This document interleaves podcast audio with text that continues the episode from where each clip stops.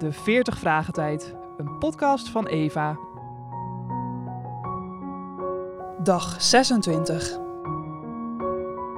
Hoe kan het toch dat de mensen die hier zo enthousiast riepen: Gezegend is de koning, een paar dagen later riepen: Kruisig hem?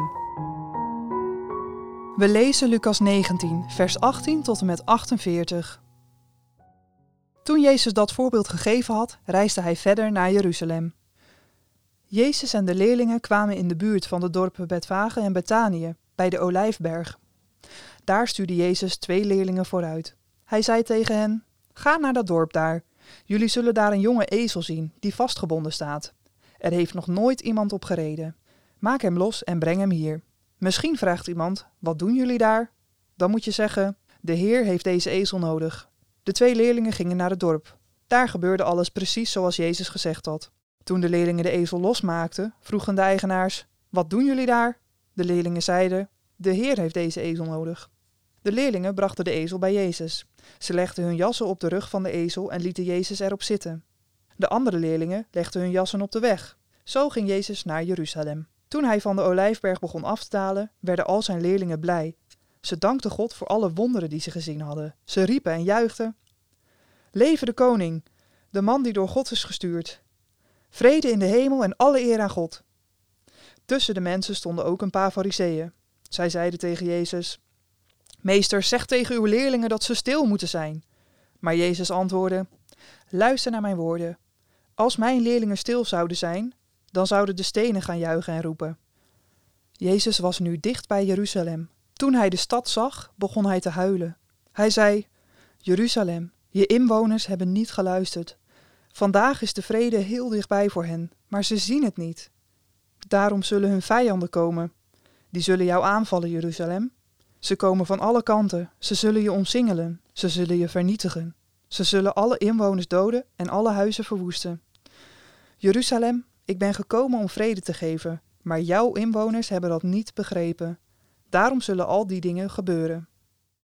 Daarna ging Jezus de tempel binnen en begon de handelaars weg te jagen. Hij zei tegen hen: In de heilige boeken staat: Gods huis is een plaats om te bidden, maar jullie hebben het veranderd in een huis van dieven. Jezus was elke dag in de tempel om uitleg te geven over God. De priesters, de wetsleraren en de leiders van het volk wilden hem doden. Maar ze wisten niet hoe. Want er waren steeds heel veel mensen bij Jezus, omdat ze graag naar hem luisterden. Hoe kan het toch dat de mensen die hier zo enthousiast riepen: Gezegend is de koning, een paar dagen later riepen: Kruisigt hem? Het antwoord. We weten niet zeker of het inderdaad dezelfde mensen waren, want juist Lucas zegt dat de mensen die Jezus toejuichten, discipelen waren. Misschien bedoelde Lucas dat veel feestgangers toen nog discipelen van Jezus waren, maar hem later afvielen. Daarom blijkt die verandering opmerkelijk. Jezus is op weg naar zijn lijden en sterven. Het is zondag, de eerste dag van de Lijdensweek. En dan gebeurt er iets wat wel heel groot denkbaar contrast met Jezus aanstaande lijden vormt. Jezus wordt door het volk bejubeld terwijl hij Jeruzalem binnenrijdt. Zelf had hij bij een bekende van hem een ezelsveulen geleend en daarop gezeten nadert hij de stad.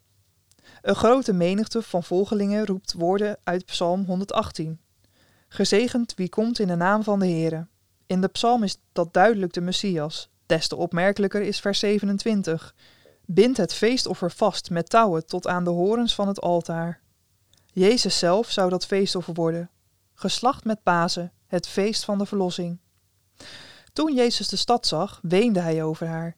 De mensen hadden gezongen over vrede in de hemel, maar de Jeruzalemmers hadden niet onderkend wat tot hun eigen vrede zou dienen, zegt Jezus.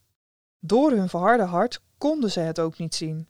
Jezus voorzegt daarom voor het eerst de ondergang van de stad door toedoen van de Romeinen, zoals die veertig jaar later ook inderdaad heeft plaatsgevonden. Dat zou gebeuren omdat u, Jeruzalem, het tijdstip waarop er naar u omgezien wordt, niet hebt onderkend. Wat een trieste geschiedenis. Zoveel blijdschap en gejubel, en tegelijk tranen en verdriet.